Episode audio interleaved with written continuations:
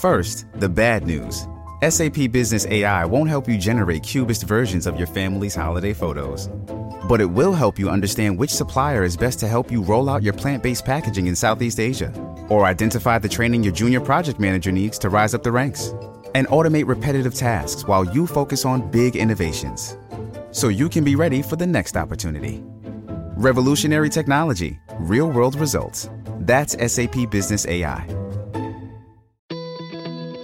Good morning and welcome to The Daily Punch, brought to you by Punchbowl News. It is Thursday, April thirteenth, twenty twenty-three. Let's get into the mix. Here are your Washington headlines of the day. Number one, a lot of debt limit news. Number two, Feinstein will step off of Judiciary temporarily. And number three, Republicans want Stefanik at their New York City hearing. Let's get into the mix. So we have a lot of news on the debt limit, so let's start it from the top. Republican leaders are beginning to informally Uh, put together a debt limit package that they want to pass through the House at some point this month. Um, the the the idea here from McCarthy, Kevin McCarthy, the Speaker, is that he wants to try to jumpstart the debt limit process by passing something through the House. Now, will that work? I don't know. The White House is um, uh, has not spoken to McCarthy uh, since February first when he had his meeting with Joe Biden. There's no back channel talks. I mean, there's uh, you know uh, very little contact between the two the two entities. So um, we're not sure. I'm not sure. I don't. I guess I can't speak for everyone at Punchbowl News, but I'm not sure that this that passing something through the House will jumpstart the process. But we have the details at what they're looking at, so let's talk about it. The bill would lift the debt ceiling until May twenty twenty-four, but they. It does a lot of other things, too. They're considering either a cap on non-discretion, non-defense discretionary spending or a cap on overall discre- discretionary spending. Uh, one cap being considered is five hundred eighty-four billion dollars for non-defense discretionary, excluding V A programs. That number right now uh, is six hundred fifty-four billion dollars, so that's a huge cut. We don't. I don't have to to hammer that home anymore. The legislation would also uh, limit budget growth to one percent annually for the next decade. It would rescind unspent COVID money, prohibit student loan forgiveness, repeal some green tax credits, institute work requirements for social programs, and implement H R one, the House Republican Energy Plan, and the Regulation Cutting Reins Act. Um, they're trying to throw everything at the wall to get a bill through the House to strengthen their hand. I don't know that it's going to strengthen their hand, but that's what McCarthy thinks. He thinks it strengthens their hand and puts a little bit more pressure on the uh, Senate and Joe Biden to start getting their act together and starting to talk about the debt limit. Again, no idea this will work, but it's a total wish list. Um, The next thing we have for you on the debt limit is McCarthy's heading to New York Monday for a ten a.m. speech at the Stock Exchange, New York Stock Exchange. McCarthy's team believes that the that Wall Street is not clued in to the mess that has become of the debt limit. It's way worse than anyone thinks because the two sides aren't even talking. Uh, expectations are sky high, um, you know, and that that's a recipe for disaster. McCarthy is heading to New York in part because the Stock Exchange is where Ronald Reagan gave a landmark economic speech in nineteen eighty-five, which is thirty-seven years ago.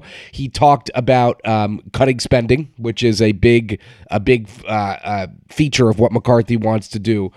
McCarthy uh, often says he came of age during that Republican Revolution in the nineteen eighties, and um, this is a parallel he wants to draw. Now, Boehner, John Boehner, the Speaker of the House in the early twenty tens, went to um, New York also to give an economic speech uh, where he re- revealed his dollar-for-dollar cuts Uh, uh, standard, which eventually he got, but Congress ended up undoing. But it was also the beginning of the mess between um, uh, John Boehner and Barack Obama over the debt limit. So a lot going on. A lot of this will be coming into into focus in the next couple of of weeks and months. Um, and remember, uh, the debt limit, we don't know when it's going to come due. Treasury is using extraordinary measures to uh, keep the debt limit away.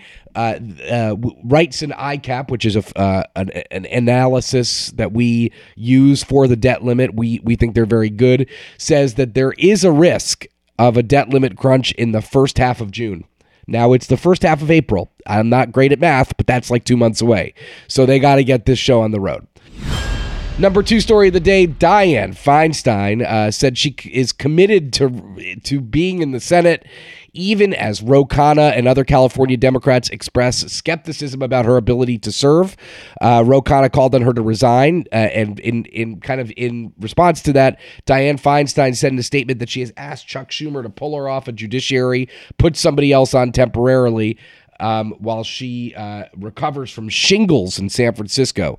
The committee has not been able to put uh, get a couple judges through, which is a big deal. Uh, the Judiciary Committee, that is, where Feinstein serves, because she's been out uh, for more than sixty Senate votes. Now, I don't know. I'm not a doctor. I have not seen Feinstein. I don't know her condition, but people are skeptical about uh, the eighty-nine-year-old's ability to come back to Washington after a lengthy absence. Um Feinstein has obviously slowed down in recent years. She is eighty-nine. That's to be expected. Uh, and um, we'll have to see how long she can stay out. I mean, listen, if she's out another couple of weeks or another month, the, these calls are only going to get louder, because now this is part of the, this is in the, the consciousness on Capitol Hill.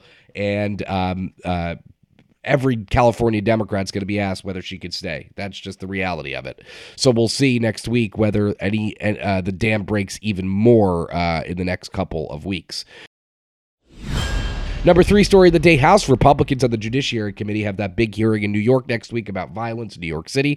They have not invited Alvin Bragg or Mayor Eric Adams to testify, which I find interesting. Maybe they don't want the risk of being... Um, of being uh, uh, embarrassed by either of those two men, who are both pretty savvy uh, uh, politicians. But they are asking now Elise Stefanik, the House Republican Conference Chair, to come uh, to be waived onto the committee temporarily.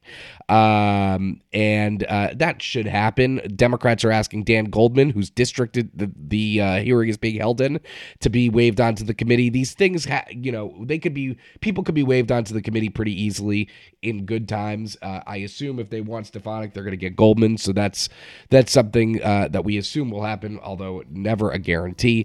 Uh, we will have coverage of that hearing uh, in Punchbowl News on Monday and on Tuesday and all next week when Congress comes back into session. And with that, leave us a rating and review. You can subscribe to Punchbowl News at punchbowl dot news. Have a great day and stay safe.